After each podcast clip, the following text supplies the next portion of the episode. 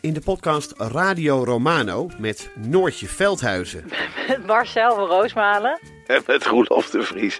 brengen we alle drie elke week een zogenaamde signalering mee. Wat heb jij nou weer bij je? En aan het eind bepalen we wie de winnaar van de week is. Echt een angstcultuur Lege huls die je er bent? Ja, dat gaat eigenlijk altijd onvriendelijk.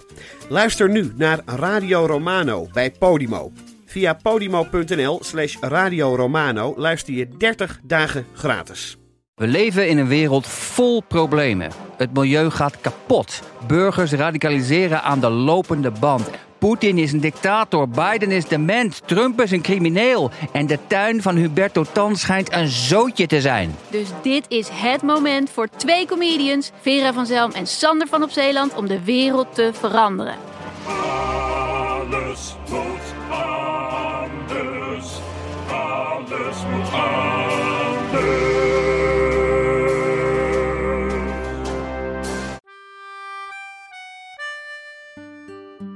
Dit is Man met de microfoon. Met echte en bijna echte verhalen uit een stadswijk. En ik ben Chris Baayema.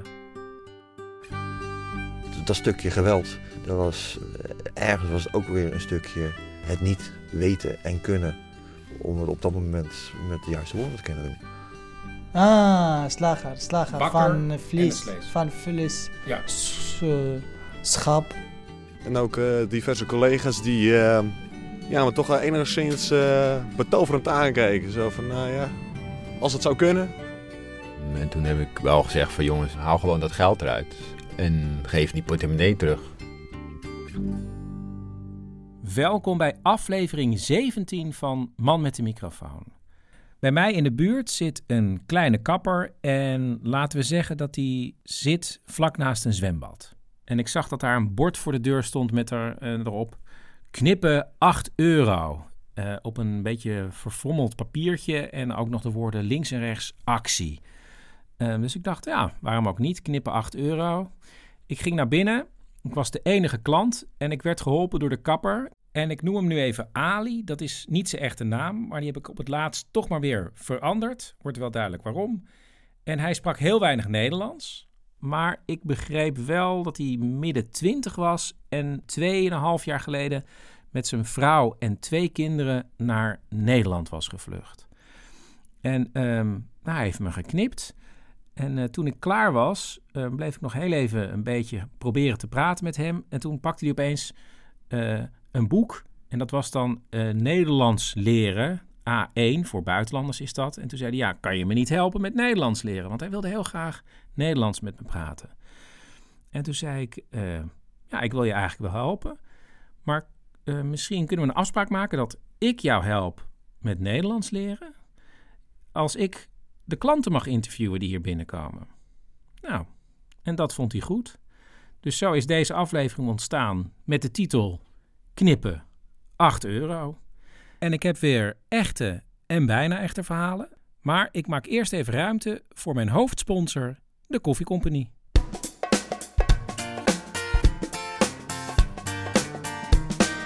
Eh, ik zelf ben echt van kleins af aan al een enorme koffieleut.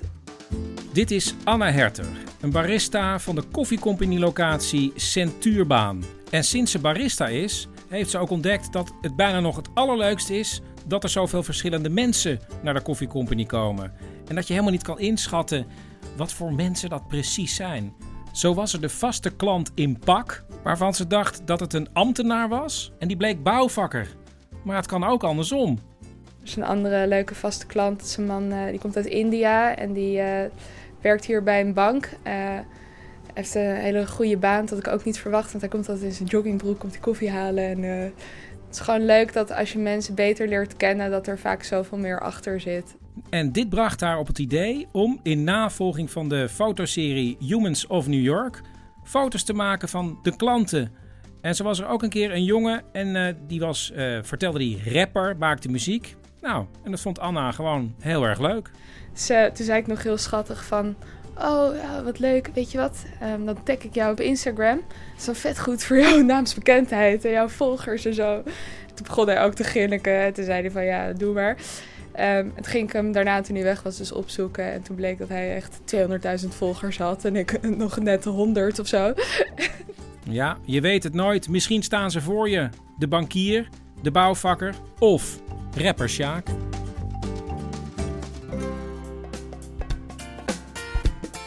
Man met de microfoon wordt mede mogelijk gemaakt door Koffie Company. De lekkerste koffie in de buurt en bij je thuis. Kijk op koffiecompany.nl voor vers gebrande koffie, simpele zetapparatuur en tips en uitleg hoe jij ook goede koffie bij je thuis kan zetten. Sla, sla, slager. Slager? Wat slager? Slager is ehm, vlees. De Ja. vleeswinkel. Ja, dit is het dus zo'n beetje. ehm, wat ik de afgelopen weken gedaan heb. Ik eh, zat in de kapperszaak bij eh, Ali. En als er geen klanten waren, dan gingen we het boek A1 Nederlands doornemen. En dit was dan eh, de afdeling eh, winkelen, denk ik. Ah, slager. Slager Bakker van vlees. Van vlees. Ja. S- eh, schap. Voor varken, ja. En als er dan een klant kwam, dan stopten we even en dan gingen we later weer door. En eh, als het een leuke klant was en we hadden een aardig gesprek, dan nam ik soms iets op. En eh, ja, dat kon ook iets heel kleins zijn, niet eens een verhaal, maar waar ik toch de hele tijd aan terug moest denken. Bijvoorbeeld het gesprek wat ik had met de 14-jarige Mohammed. Wat wil je later gaan doen? Eh, ik wil later cardioloog worden. Waarom cardioloog? Gewoon, ik vind het menselijk hart interessant. En wat doet je vader? Niks met eh, geneeskunde. Niks met geneeskunde. Weet ik niet. Echt niet? Nee, Hij gaat, maar woon je wel bij je vader? eh, niet meer, ze zijn gescheiden. En zie je je vader nog wel? Eh, niet meer. Komt niet. Weet niet. Je hebt hem ook nooit gekend? Jawel, jawel. Dat zeker wel. Je ziet hem wel af en toe. Eh, ja, ik- soms zie ik hem gewoon een beetje op straat lopen en dat is het dan een beetje. En ga je wel eens af en toe iets met hem doen? Eh, niet meer. Waarom niet? Dat weet je ook niet. Eh, dat hou ik liever voor mezelf. En deze oerpellen. Oorbellen. Ali en ik zijn inmiddels bij het hoofdstuk kleding terechtgekomen. En eh, ik heb het niet, eigenlijk niet eerlijk verteld, maar toen ik zei: ik ga je helpen met het Oh. Nederlands leren, toen dacht ik ook van ja, eh, ik wil eigenlijk niet aan iemand vastzitten die ik helemaal niet leuk vind. We dronken ook heel veel koffie. En dan zei hij op een gegeven moment van... ja, ik zou eigenlijk wel een goed koffiezetapparaat willen. En dacht ik, ja, moet ik dan nu een koffiezetapparaat voor hem kopen? Maar dat wil ik niet, want ik wil gewoon... ja, gewoon een beetje afstand houden. Ik wil gewoon puur hier zijn voor die verhalen. Ik kocht geen apparaat, maar ik merkte wel... het werd steeds gezelliger en leuker. En ik raakte er ook echt verknocht aan om daar gewoon in die kapperszaak te zitten. En we hadden heel veel pret met die rare Nederlandse taal. Zoals oorbellen. Hoe schrijf je dat? Dat duurt hier nu 50 seconden voordat hij dat goed heeft opgeschreven. Ja, want dan is het een. Ja. Toch? Zo toch? Ja. En ook de klanten die binnenkomen, eigenlijk ja, die versta ik niet, want meer dan de helft spreekt Arabisch met Ali. En ehm, er was op een gegeven moment ook een groepje mensen, vrienden volgens mij van hem, en die kenden die dan van het eh, AZC geloof ik, of van de talencursus Nederlands. En met een daarvan raakte ik in gesprek, want die kon een beetje Nederlands. En dat was eh, Walid. Die kwam uit Egypte en was naar Nederland gevlucht omdat hij eh, homo is. En eh, een paar dagen later eh, zei Ali tegen mij: Ja, die, eh, die Walid, die is homo, hè? En toen moest hij heel raar lachen. En toen keek hij naar mij om te zien hoe ik daarop reageerde. Maar ik zei: Ja, nou ja, die is homo. Maar toen dacht ik wel: Ja, waarom zou Ali hierheen zijn gevlucht? En volgens mij zou het te maken kunnen hebben met het feit dat hij niet moslim wil zijn. Want dat zei hij: Ik ben geen moslim. En eh, het viel me ook op dat zijn twee kinderen van vijf en twee inmiddels ook hele christelijke namen hebben. Maar ja, ik kreeg er op dat moment nog niet veel meer uit.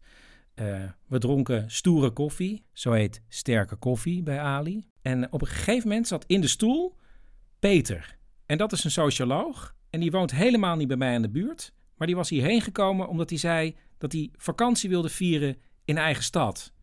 En dat vond ik zo leuk dat ik hem mee heb genomen naar mijn oranje bus om verder met hem te praten. Peter woont in de Bijlmermeer al jaren. En het verhaal wat hij vertelt, nou laten we het de lift noemen. En het is een verhaal in twee delen. En het speelt zich af eind jaren 80, begin jaren 90. En het eerste deel is echt, ja, voor die tijd bijna een clichéverhaal, helaas, uit de Bijlmermeer. Ik wandelde naar huis en twee jongens die waren, liepen eigenlijk een soort mee. Toen stapte ik bijna de deur naar de lift eh, binnen, met de sleutel natuurlijk. En toen kwamen zij ook en toen heb ik nog even de deur voor hen opengehouden. Ja, en toen zei een van de twee dat, eh, dat ze mijn geld uh, wilde. Ik denk dat we toen al in de lift stonden. Ik had gewoon een portemonnee en ik heb die portemonnee gegeven. Um, en toen heb ik wel gezegd van jongens, jullie haal gewoon dat geld eruit. En geef de rest die, die portemonnee terug. Want ja, dat is voor mij een hoop gedoe en jullie hebben er toch niks, niks aan. Nou, dat hebben ze gedaan. Een tijd later besluiten Peter en zijn vrouw toevallig, ja toevallig eigenlijk, in diezelfde lift een kerstkaart op te hangen voor de buren. Hoewel we eigenlijk niemand daar, ongeveer niemand kenden, behalve mensen, de directe buren, waar we wel eens heel kort een praatje mee maakten. En op de kerstkaart stond... Ja, goede kerst voor iedereen. Ik denk dan niks, niks heel bijzonders bedacht. Opgangen. Toen we terugkwamen van ons werk, denk ik dat er al drie of vier bij hingen. En uh, zo ging dat eigenlijk elke dag door. En uh, in een mum van tijd was heel de lift vol. En zo lieten de bewoners zich even zien door de berichten die ze voor elkaar achterlieten. Het ging allemaal over kerst. Uh, en over God. En over geloof. En over warmte en liefde. Dat grappige was ook dat het eigenlijk wel steeds bonter en, en gekker werd. En dat mensen dus eigenlijk steeds mooiere dingen ervan gingen maken. Met, niet alleen met papier, maar ook met textiel en een bloem. En nou, noem maar op. Dus er werd echt werk van gemaakt. En het, later is ook wel bekend geworden, natuurlijk ook door die, door die ramp, dat er heel veel illegalen woonden. En ik denk dat dat ook bij ons aan de hand was. En dat mensen gewoon eigenlijk heel erg hun leven terug, teruggetrokken uit het zicht probeerden te leven. Uh, en in dit geval toch even naar voren traden. Ja, iedereen ging natuurlijk langs de lift. En dat was eigenlijk het gemeenschappelijke punt. Waar ook dan, ondanks die enorme verschillen van leven en positie in de samenleving toch iets gemeenschappelijks ontstond.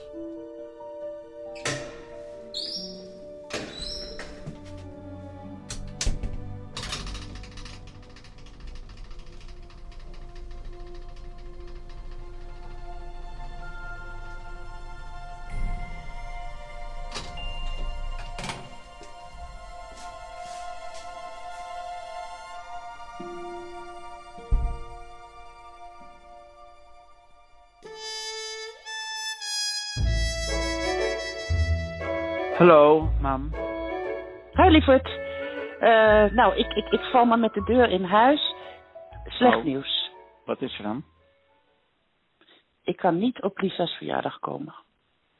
Waarom niet? Ik ben verknipt. Nou, mam. Goddank is er zoiets als de geestelijke gezondheidszorg in Nederland. Maar ik vind verknipt, dat vind ik toch een te sterke term hoor. Ook voor jou. En daarmee help je jezelf ook Nee, nee, nee, niet. Het nee. is, het is als, nee, lieverd. Ik, ik, ik bedoel letterlijk verknipt. Ik was naar een, een nieuwe kapper. En die zei, eh, laten we het eens lekker kittig kort doen. oh, je haar. Daar Ja. hebben we het over? Ja. Ja, en, en ik zei nog tegen hem, ik zei, eh, ik steek mijn haar al, al 40 jaar op. En toen zei die jongen, nou, het is hoog tijd om daar eens van af te stappen. En ik had mijn bril niet op, dus, dus ik zag hem ook niet precies wat hij allemaal deed. Wat deed hij dan? Nou, aan één kant is het helemaal kort. En aan de andere kant is het, is het langer. Net zoals die, die, die verschrikkelijke eh, christelijke mevrouw van het Britcentrum, weet je wel, die. Dus, dus je bent voor de helft een soort punker. En voor de andere helft een christelijke bridge speelster. Ja. Dat klinkt wel verknipt inderdaad. Zit er een kleurtje in? Ja. Ja, de lange kant is rood. Nou ja, je, je snapt, ik kan voorlopig de deur echt niet uit. Ik, ik stuur wel een kaart naar Lisa en dan ga ik over een paar maanden met Nee. haar naar een Nee, leuke film. Nee, moedertje, jij gaat gewoon op Lisa's verjaardag komen hoor. Lieverd, ik loop voor... Ik weet voor- mij ineens heel goed te herinneren dat ik met een scheve pony naar school toe moest. Die jij zelf had bijgeknipt. Ik wilde niet, maar het moest toch. En? Het is payback time. Mam. Tot zondag. Tot zondag. Na anderhalve week kom ik erachter dat de winkel nog helemaal geen naam heeft. Want Ali huurt hem ook nog maar een paar weken. En dan verzin ik samen met mijn vriendin een, eh, een naam. En ik weet niet hoe het komt, maar uiteindelijk ben ik een hele poster aan het ontwerpen. En die gaan we dan samen laten afdrukken. Ehm, nou, mooie tekst met foto's eh, plakken we op zo'n open klapbord. En het staat inderdaad heel professioneel. Alleen ja, de prijzen, het kost allemaal helemaal niks daar. Eh, op een gegeven moment was er een man, volgens mij was het een Turk, die had een baard. Nou, ik wist niet dat een baard zo belangrijk was.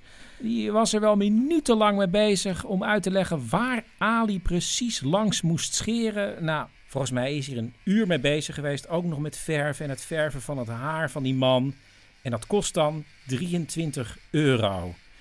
Helemaal niks. Het rare is, Ali, na twee weken merkte ik ook, was heel somber. Want hij verdiende eigenlijk te weinig. Dus hij zocht ook nog iemand die dan samen met hem misschien in de zaak zou kunnen werken. Dus op een gegeven moment kwam er ook een extra kapper. En eh, dat was ook een vluchteling eh, uit Irak. En daar kon ik wel mee praten, maar dat kon eigenlijk alleen maar met Google Translate. En hij typte zijn eh, zinnen in. En dan hoorde ik die in het Nederlands. En als ik in het Nederlands insprak in zijn telefoon, dan zag hij de Arabische tekst verschijnen. En ik vroeg hem allereerst waarom die gevlucht was. Een groep mensen dreigde me te vermoorden omdat ik mijn tegenstanders had veranderd. Wat had je dan veranderd? Later begreep ik pas dat het bekeerd was natuurlijk. Hij heeft andere Irakezen proberen te bekeren tot het christendom. Want ik heb in Christus geloofd. Maar, wie, maar iemand heeft dat tegen jou, je bent, iemand heeft jou bekeerd. En was dit het piepje om het opnieuw in te spreken op de telefoon voor de vertaling? Iemand heeft jou bekeerd. Hij knikt alleen. Hij wil echt niet met zijn stem op de, op de band. En hij wijst dat ik naar Jaja, met Jaja moet praten.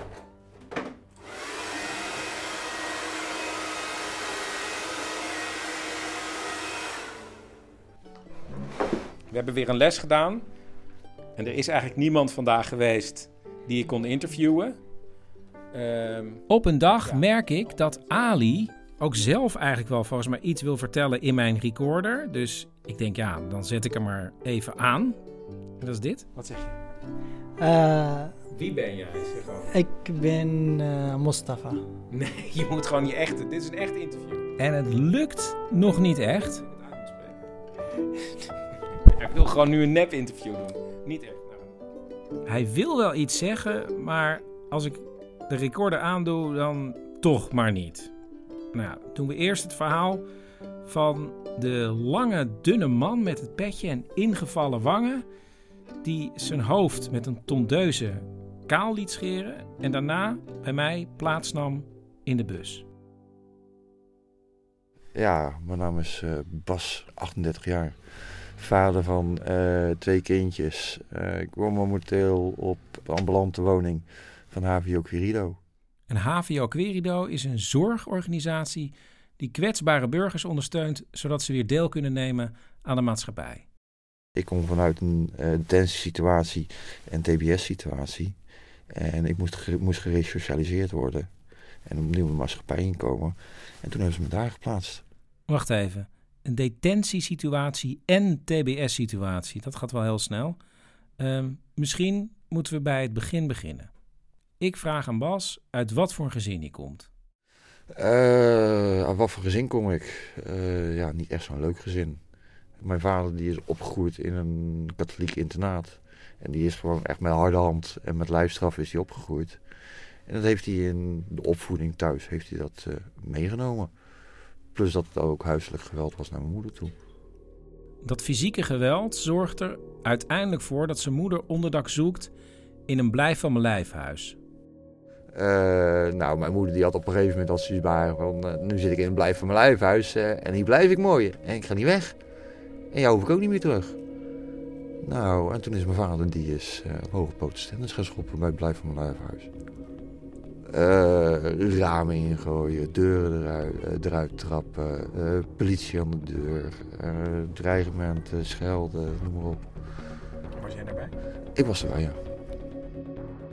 Wanneer zijn ouders uiteindelijk uit elkaar gaan, gaan zijn zusjes mee met zijn moeder en hij blijft bij zijn vader. bij wijze van spreken middelbare school. De eerste wat ik moest doen als ik thuis kwam was mijn tas inleveren. Eh er werd mijn agenda gecheckt. Nou, dan werd ik s'avonds na het eten werd ik, eh, aan de keukentafel gezet met mijn huiswerk. Eh, als ik huiswerk in mijn agenda had staan. En ik kwam niet eerder van de tafel af eh, voordat ik mijn huiswerk klaar had. Op zich klinkt op zich heel redelijk. Ja, maar werd ik even afgeleid of iets dergelijks, dan werd ik van de stoel afgeplukt en dan werd ik in de hoek gezet. Of ik kreeg met een mat kloppen of met een stok. Eh, op een gegeven moment eh, op oudere leeftijd tegenin gegaan. En zelf gaan slaan. En ja, op een gegeven moment eh, kom je in het verkeerde wereldje terecht. Ik ging drugsfeesten, hardcore feesten.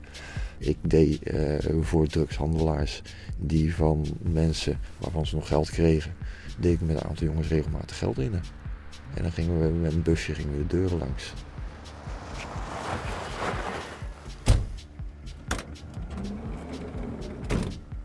Eh, meestal stapte ik dan als eerste uit. Eh, de rest bleef dan in de auto zitten. Even netjes aanbellen, kijken of er iemand thuis was. Nou, er wordt open gedaan. Nou, je vraagt netjes eh, om hetgene waar je recht op hebt. Waar, waarover een deal gemaakt is. Waarover afspraken gemaakt zijn. Maar dan hadden ze geen geld. Ja, en dan u werd gewoon de deur uitgetrapt. En dan gingen we naar binnen toe, gingen we kijken of ze geld hadden. Hadden ze geen geld, dan gingen de kostbare spullen mee.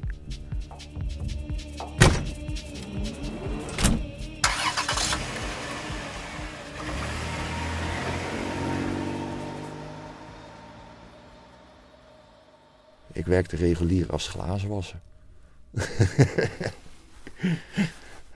nou, en de glazen wassen leverde ook nog eens een keertje wat op. Omdat ik ben natuurlijk geveltoerist. En ik deed voor iemand anders deed ik weer kijken waar er kostbare spullen binnen stonden.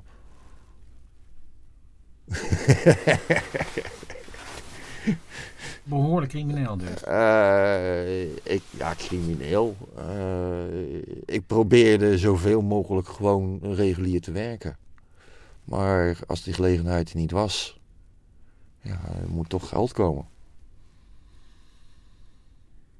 En uiteindelijk is het heel erg fout gegaan, want uiteindelijk heb je TBS dus gekregen. Ja, maar dat heeft niks met eh, heet dat, cri- criminaliteit te maken. En waarmee dan, als ik dat vraag? Ja, dat heeft meer gewoon met mijn persoonlijke situatie eh, toen de tijd te maken. Ik had een eh, relatie met twee kindjes. En die relatie is wegen financiële redenen, is dat ja, verbaal, is dat op een gegeven moment thuis uit de hand gelopen naar heet het, huiselijk geweld. Het jonge gezin van Bas heeft het financieel erg moeilijk en zit in de schuldhulpverlening. En het weinige geld dat Bas verdient, gaat ook nog eens naar zijn wietverslaving. En daar is veel ruzie over. Zijn vriendin zegt ook heel vaak: waarom ga je nou werken? Kom nou thuis bij de kinderen. Want al het geld dat je verdient, gaat toch naar de schuldsanering. Op een gegeven moment is het zo gegaan. eh, we hadden ruzie. Ik kwam thuis, ik had gewerkt. En zij al de hele dag had ze thuis niks gedaan. Mijn jongste zoontje die liep rond de keukentafel met een luier aan. Die al drie, vier dagen aan had. En die liep de asbak leeg te eten. Die liep met peuken in zijn mond. Gezicht helemaal rond as. En ja, toen ik thuis kwam en binnenkwam en mijn vriendin achter de computer trof en mijn kinderen aan hun lot overgelaten eh, zag, ja, toen ging ik eh, daar tegenin en daar heb ik toen wat van gezegd. Nou, en op het moment dat mijn vriendin eh, toen helemaal uit de plaat ging en kwaad werd en uit het dak ging, toen heb ik er, eh, ja, omdat ze, ja, ze werd gewoon hysterisch en toen heb ik er een tik in de gezicht gegeven. Ja, even ja. Dit, dit is een beetje jouw kant- van het verhaal natuurlijk. Hè? Laten we Ja. wel wijzen. Het liep gewoon behoorlijk uit de hand. Maar het enige wat ik me afvraag is dat je... Ik bedoel, hebt die kutjeugd, als ik het zo maar zeggen. Met een vader die je slaat. En op een gegeven moment ben je zelf een vader die slaat. Maakt niet uit hoe Ja, het gebeurt. Ik, ik, moet, ik moet er wel bij zeggen, mijn, mijn jeugd heeft er wel altijd voor gezorgd dat ik altijd heb gezegd van, ik zal nooit hetzelfde doen als mijn vader gedaan heeft. En dat heb ik ook gedaan. Ja, maar je hebt wel met die kinderen erbij je, je vriendin de slag gegeven. Ja, dat is wel waar, ja.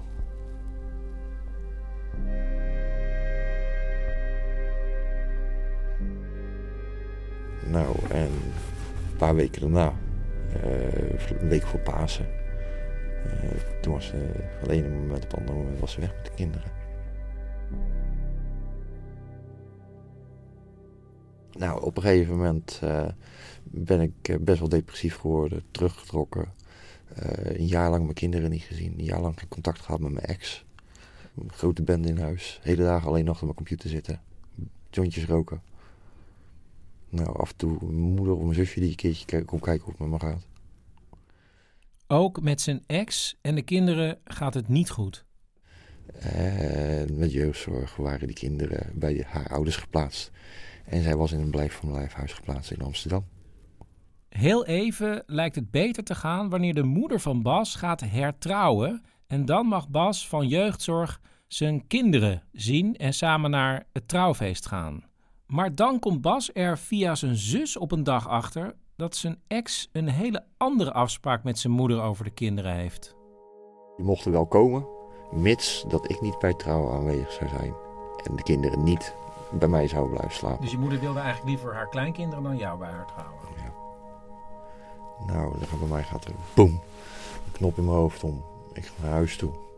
Eh, ik pak eh, thuis pak een eh, steel van een bijl. Ik ga naar het huis van mijn moeder.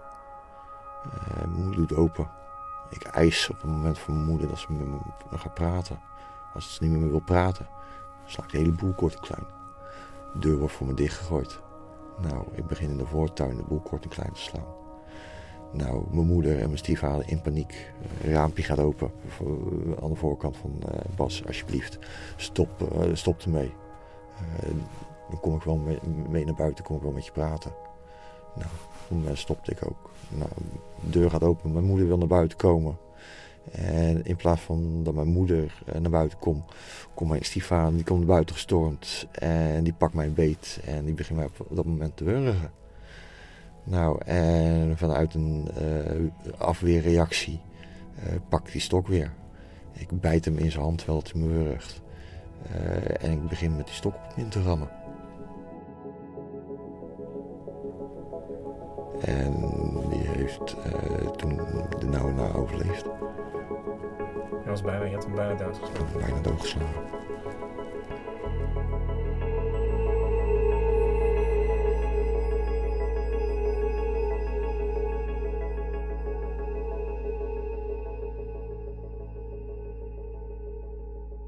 Eh, Ik heb dan, eh hoe heet het, eis eh, van de officier was eh, poging tot doodslag. En ik had eh, minimaal zes jaar kunnen krijgen. En het klinkt misschien gek wat ik nu ga zeggen. Maar ik ben heel erg blij geweest dat, ze, eh, dat de officier toen op een gegeven moment eh, had gevraagd aan de rechter om een, een onderzoek te laten doen. En in de eerste instantie zag ik dat absoluut niet zitten. Want ik hoor eh, TBS al. Ik zeg maar van oké, TBS, eh, media, je hoort allemaal slechte dingen. Toeta, nee, geen zin. Zoek het maar lekker uit. En toen is op een gegeven moment mijn advocaat met mij in gesprek gegaan. En die heeft gezegd van, Bas, als ik jou was, zou ik gewoon eraan meewerken. Jij wil zelf heel, heel graag dingen veranderen. Iedere keer val je weer terug als je het probeert. Iedere keer geef je weer op omdat het niet lukt. Dit kan een mogelijkheid zijn om daar iets in te doen. Nou, heel veel twijfelen ben ik het toch gaan doen. Uit de onderzoeken waar een Bas meewerkt, blijkt allereerst dat hij een veel hoger IQ heeft dan men al die jaren van hem gedacht had. En ook dat psychisch voor de rest niks aan de hand was. Alleen dat ik wel een, bepaal, een paar stoornissen had. Wat voor stoornis heb je? Eh, een eh, antisociale stoornis. En een persoonlijkheidsstoornis. Wat Maar- voor persoonlijkheidsstoornis? eh, ja, eh, sarcastisch, eh, hoe heet het, egoïstisch, eh, niet, eh, hoe heet het? Niet empathisch. Niet het empathisch vermogen hebben om zich in andere mensen in te kunnen leven. Uiteindelijk zit Bas drie jaar lang in een TBS-kliniek. En het klinkt misschien heel raar, maar Ik was er heel blij mee. In de media hoor je alleen maar de negatieve dingen. De goede dingen hoor je nooit. Maar ik heb op een gegeven moment ik heb mijn school af kunnen maken. Ik, ik zit nu nog steeds op school. Eh, Ik ben van mijn dyslexie afgekomen. Eh, ik heb heel erg aan mijn sociale vaardigheden kunnen werken. Ik weet mij nu gewoon op sociale, normale, verbale manier te uiten. Dat, stukje geweld, dat was, eh, ergens was het ook weer een stukje het niet weten en kunnen om het op dat moment met de juiste woorden te kunnen doen. om ervoor te zorgen dat de kans zo klein mogelijk is dat Bas weer terugvalt, woont hij inmiddels onder begeleiding in een andere stad. Met drie anderen in één huis. En je kinderen? Eh, ja, die zie ik helaas niet zo vaak als ik zou willen. Mijn kinderen die hebben op het moment hebben ze al bij traumabehandeling. En die hebben op sociaal vlak hebben ze moeite om zich te ontwikkelen. En die lopen onder begeleiding van kinderpsychiater en kinderpsychologen. Eh, de laatste keer dat ik zeg maar eh, telefonisch contact heb gehad met mijn kinderen, dat ik ze wou helpen, dan zat ik nog in de gevangenis.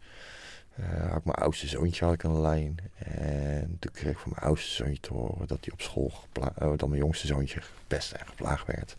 En toen had ik mijn oudste zoontje gezegd van, nou, eh, hoort het, je weet donders goed dat, dat ik je vroeger niks voor niks mee heb genomen naar de, naar, de sportschool om te boksen. Je hebt voldoende geleerd om voor je broertje op te komen. Dat werd mij vroeger ook geleerd. Mijn vader zei vroeger altijd tegen mij van, nou, hoort het, als je gepest wordt, doe je maar wat terug. En keer je niet meer handen, met je handen af, dan pak ik maar een stok. Nou, en een week later kreeg ik een telefoontje van jeugdzorg van eh, meneer, eh hoe heet het, uw zoontje, die eh, heeft twee andere kindjes op school in elkaar geslagen. Na ondervragen van je zoon kreeg ik te horen dat hij dat van u moest doen. Maar dit was dit, ja, dit is, maar zeggen, niet de, de gangbare, gangbare oplossing. Nee, inmiddels begrijp ik dat wel. Alleen ja, op dat moment is- dat gewoon iets wat erin zit. Dus eigenlijk is het het beste voor jouw kinderen, zie je ook zelf in, dat ze geen contact met je hebben. En min mogelijk. Totdat ze zelf wijs en verstandig genoeg zijn om hun eigen beslissingen te kunnen maken. Maar niet dat ik het contact niet wil hebben. Tot slot vraag ik Bas wat nu zijn toekomstdromen zijn. Een eigen huisje, een eh, bootje om lekker door de grachten heen te kunnen tobberen. Eh, misschien ooit nog een keertje vader worden. heb je ook nog. Dan denk ik, oh mijn god, begin er niet aan. Oké, maar ja, ik kan me er ook niet echt heel erg mee bemoeien, maar eh, oké. Dat is toch iets wat ik graag wil, iets wat, ik, wat ik gemist heb. Doe het niet. Hoezo niet? Ja, ik weet niet. Hoezo niet? Het is toch... Waar, Ja, waar, ik- waar, dat ik niet- waar wil is zijn weg? Oké, nou, maar dit is... Dit is mijn... Weet je, en ja, ik, ik heb toch voor mezelf het gevoel dat ik bij mijn eigen kinderen, als ik heel eerlijk ben, wel iets gemist heb. En wat ik, eh, waar ik mijn eigen tegenover mijn kinderen, vanuit hun oogpunt, waar ik me eigenlijk heel erg schuldig over voel. Ik kan het natuurlijk nooit goed maken om ook nog een keertje vader te worden. Maar het is wel iets wat ik nog graag zou willen ervaren.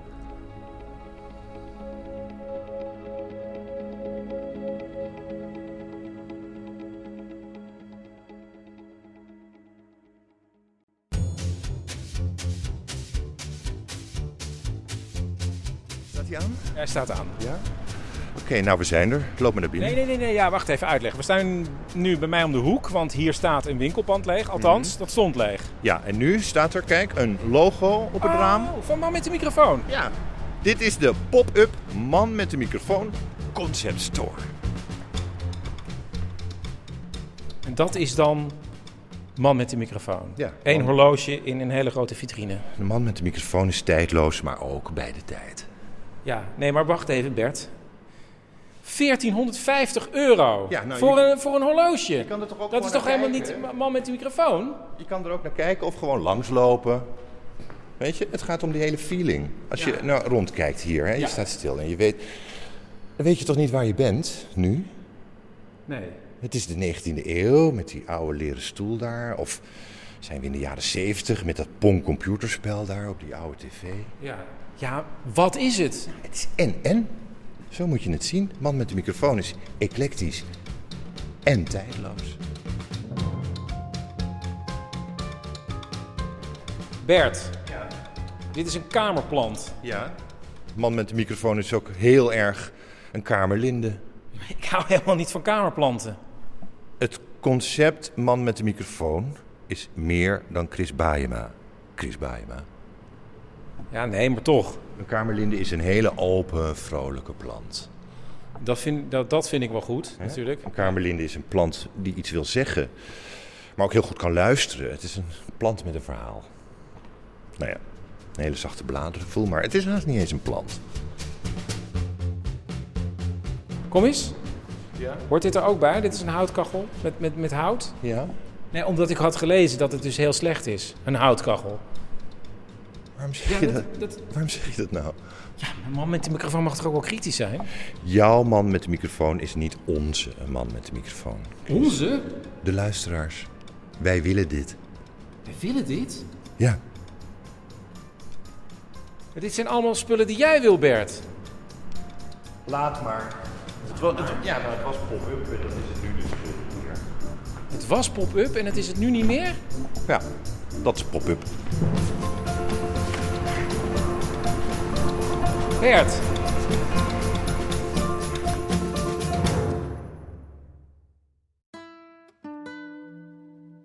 Als ik de derde week bij Ali zit, merk ik dat hij in de dagen daarvoor eigenlijk steeds somberder is. Ehm, over de zaken, dat het niet zo goed gaat met het aantal klanten. Maar hij zit ook vaak ruzieachtig met mensen aan de telefoon. En is er een dag dat hij weer ruzie maakt. En eh, dan zegt hij, ja, het gaat niet goed. Ehm, en hij heeft ruzie met zijn vrouw. En dan zeg ik, eh, waarom? En dan zegt hij, niet vertellen. Dan zeg ik, oké. En dan zegt hij, eh, niet vertellen. Dan zeg ik, ja, oké. En dan is het heel lang stil. En dan zegt hij opeens, ik ben homo.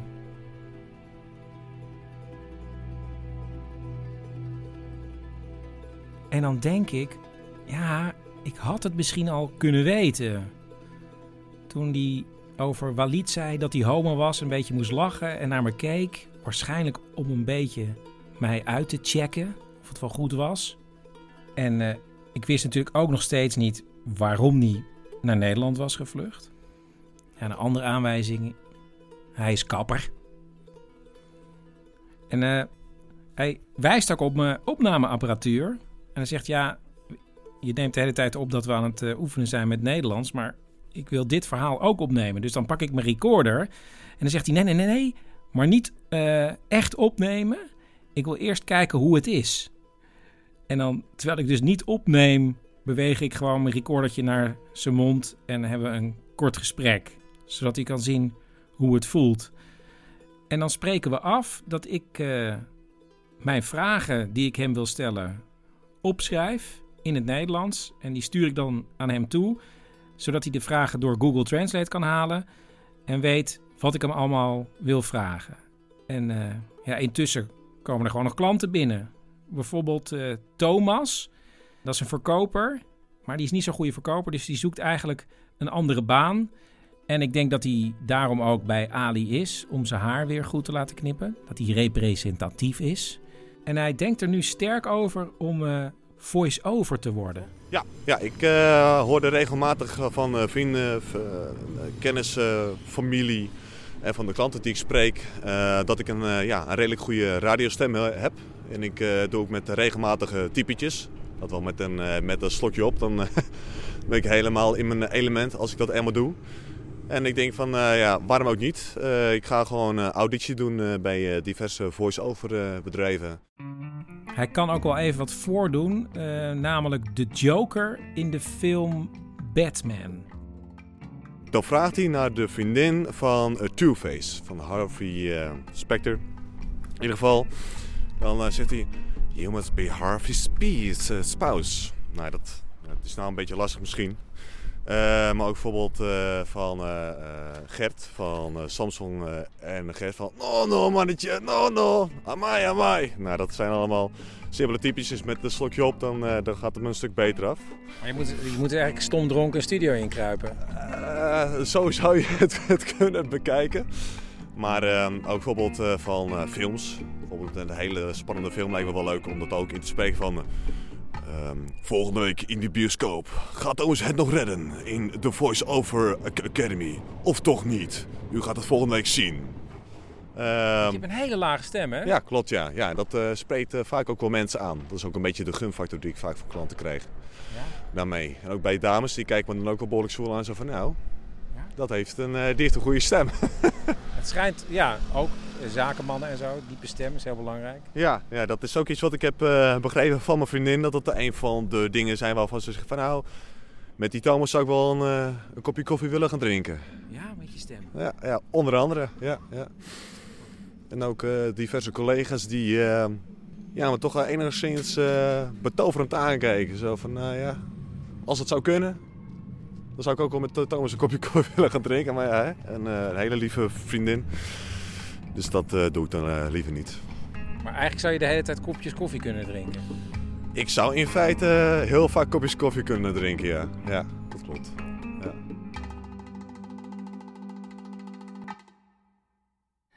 Nu, we zitten eindelijk bij elkaar. Voor jouw verhaal eigenlijk. Eh, ja, waar zullen we beginnen?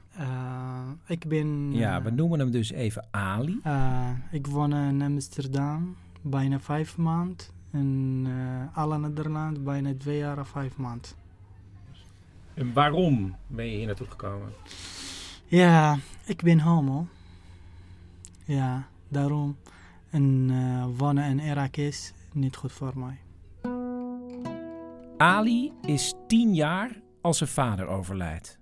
En om extra geld voor het gezin van broers en zussen en zijn moeder te verdienen, gaat hij aan de slag in de zomermaanden als verkoper van ijsblokken.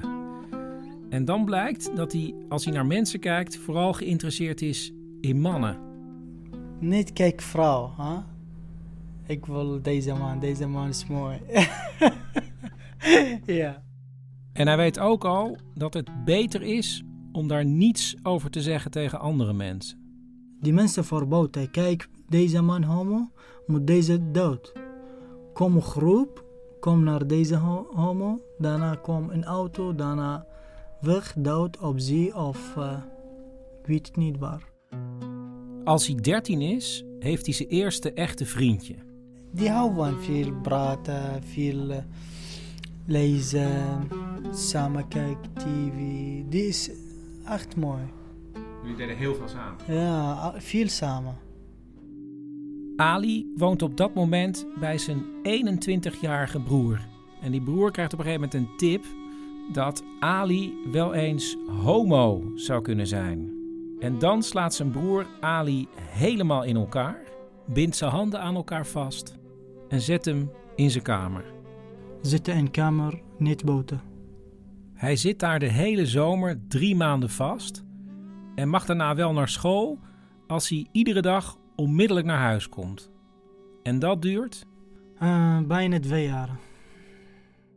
Het huisarrest wordt opgeheven als Ali zegt dat hij inmiddels een echte man is geworden en geen homo meer is. Ja, die mensen kijken me, ik ben man. Maar hard of denk, ik ben homo. Nu hij weer min of meer vrij is, kan hij ook weer met zijn vriend afspreken. En dat doet hij dan niet bij zijn broer thuis, maar bij zijn moeder. Maar mijn moeder weet het, maar niet spreken. Niet vragen aan mij. Snap je zo? Ja. En dan op een dag is zijn vriend opeens verdwenen. Die weg. Waar, ik weet niet. Ali kan alleen maar raden wat er gebeurd is met zijn vriend en heeft tot op de dag van vandaag nooit meer iets gehoord. Ja, echt verdrietig ik. Voor die vriend. Ik hou van een vriend. Wanneer hij 18 jaar is, gaat hij samen met zijn moeder wonen in Bagdad, waar hij aan de universiteit een opleiding volgt tot docent Arabisch. En hij kijkt ook of hij er niet van af kan komen van dat homo zijn. Kijk, ik een eh, vriend zit te praten. Ik vraag haar, ik ben nu homo. Misschien, ik wil niet homo. Die kan of niet. Hij zegt kan niet. En als je dan homo bent in Bagdad, hoe ontmoet je dan andere homo's? Het blijkt dat dat niet via het internet gaat. Kijk, in, in internet misschien jou spreken met, met deze man. In internet. Maar hij man misschien niet, niet homo. Dan jij komen, dan dood. In Bagdad is het op straat of in een winkel gewoon heel goed kijken of iemand anders ook homo is. Ik kijk deze man, hij kijkt me, uh, dan ik begrijp het. Only kijk me, en ik kijk hij, dan ik begrijp het. Als Ali 19 is, wil zijn moeder heel graag dat hij gaat trouwen, want in Irak geldt. Uh, ik niet uh, trouwen, niet goed. Nu is er op de universiteit een meisje dat heel erg gecharmeerd is van Ali en het liefst zo snel mogelijk wil trouwen en kinderen krijgen. En als de moeder van Ali daarachter komt, dan regelt ze met dat meisje dat Ali met haar moet trouwen. Want in Irak bepalen de ouders nog met wie je moet trouwen. Het enige dat Ali nog kan voorkomen is dat er een heel groot feest gevierd wordt. Maar ja, dan is hij getrouwd en. Zij moet uh, elke dag, misschien of elke week, seks doen, toch? Maar ik niet heb, niet wil. Ali wil gewoon geen seks met zijn vrouw. En hij stelt op een gegeven moment ook voor: ja, als je een man wil hebben naast mij, ik vind het allemaal prima. maar in Irak, die is moeilijk, andere man. Hoewel Ali zoveel mogelijk zijn eigen verhaal wil vertellen en niet voor zijn vrouw wil spreken, begrijp ik wel dat ze allebei vrij vooruitstrevend waren en dat zijn vrouw bijvoorbeeld ook geen hoofddoek wilde dragen en dat ze in ieder geval allebei geen moslim wilden zijn. En ik denk dat zij zelfs christen wilden worden. In ieder geval hadden ze allebei een hele goede reden om uit Irak weg te willen. Wanneer een van de vrienden van Ali weer spoorloos verdwijnt en hij bang is dat zijn naam ook ergens op zal duiken, gaat hij op zoek naar welk land hij zou willen vluchten. En hij krijgt contact met andere Irakezen, waarvan er een aantal gevlucht zijn naar Nederland, en dan besluit hij ook hier naartoe te komen. En dan vlucht hij eerst met zijn gezin naar Turkije. Daar verblijft hij drie maanden. En dan betaalt hij een mensenhandelaar bijna 5000 dollar voor een boottocht van Turkije naar Griekenland. En de eerste keer krijgt de boot problemen, nog gelukkig dicht bij de kust. Bij de tweede poging worden ze opgepakt door de Turkse politie en drie dagen in een cel gezet. En bij de derde poging staan ze met 60 mensen op een bootje. Zo. Een opblaasbare boot? Ja. Ja. Met 60 mensen? Ja. Ja, met 60 mensen op een opblaasbare boot die hooguit 5 uur kan blijven drijven. Vijf uur. Garantie. Ja. Misschien kapot. Dood. De boot bereikt Griekenland na drie uur. En dan reist het gezin door naar Nederland. En het eerste wat Ali aan de IND vertelt, is dat hij homo is. Ik heb gezegd met een interview, ik ben homo. Daarom kom ik hier. Ik ben homo. Er is echter nog één groot probleem. Een vrouw niet weet het. Ik zeg met uh, IND, moet uh, only ik en jullie weet het. Pas na een jaar durft Ali het aan zijn vrouw te vertellen. En inmiddels wonen ze niet meer bij elkaar en zullen ze gaan scheiden. En zelfs dat scheiden betekent in Irak zo'n gezichtsverlies dat geen van de families het ooit officieel te weten zal komen. De vrouw van Ali is overigens inmiddels wel christen geworden. Nou, die vrouw christen, ja. En waarom? Hou van christen. En jij? Ik alles niet. Het gaat eigenlijk nog helemaal niet zo goed met Ali. Hij heeft nog geen eigen woning en de kapperszaak brengt veel te weinig geld op. En toch is hij hartstikke blij. Om twee redenen, zegt hij. Allereerst dat hij in Nederland is. En ten tweede is hij hartstikke blij met zijn twee kinderen. Ik hou van kinderen. Ja.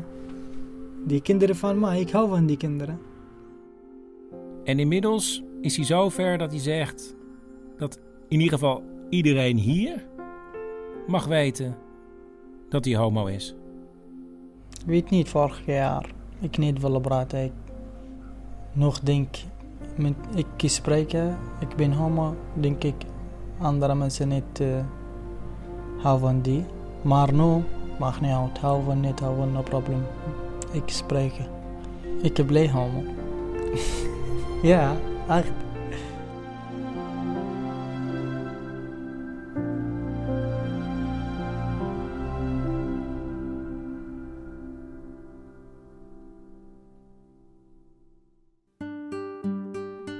Dit was aflevering 17 van Man met de microfoon. Meegewerkt hebben Paulien Cornelissen, Cecile Heuyer, Micha Wertheim en Bert Kommerij.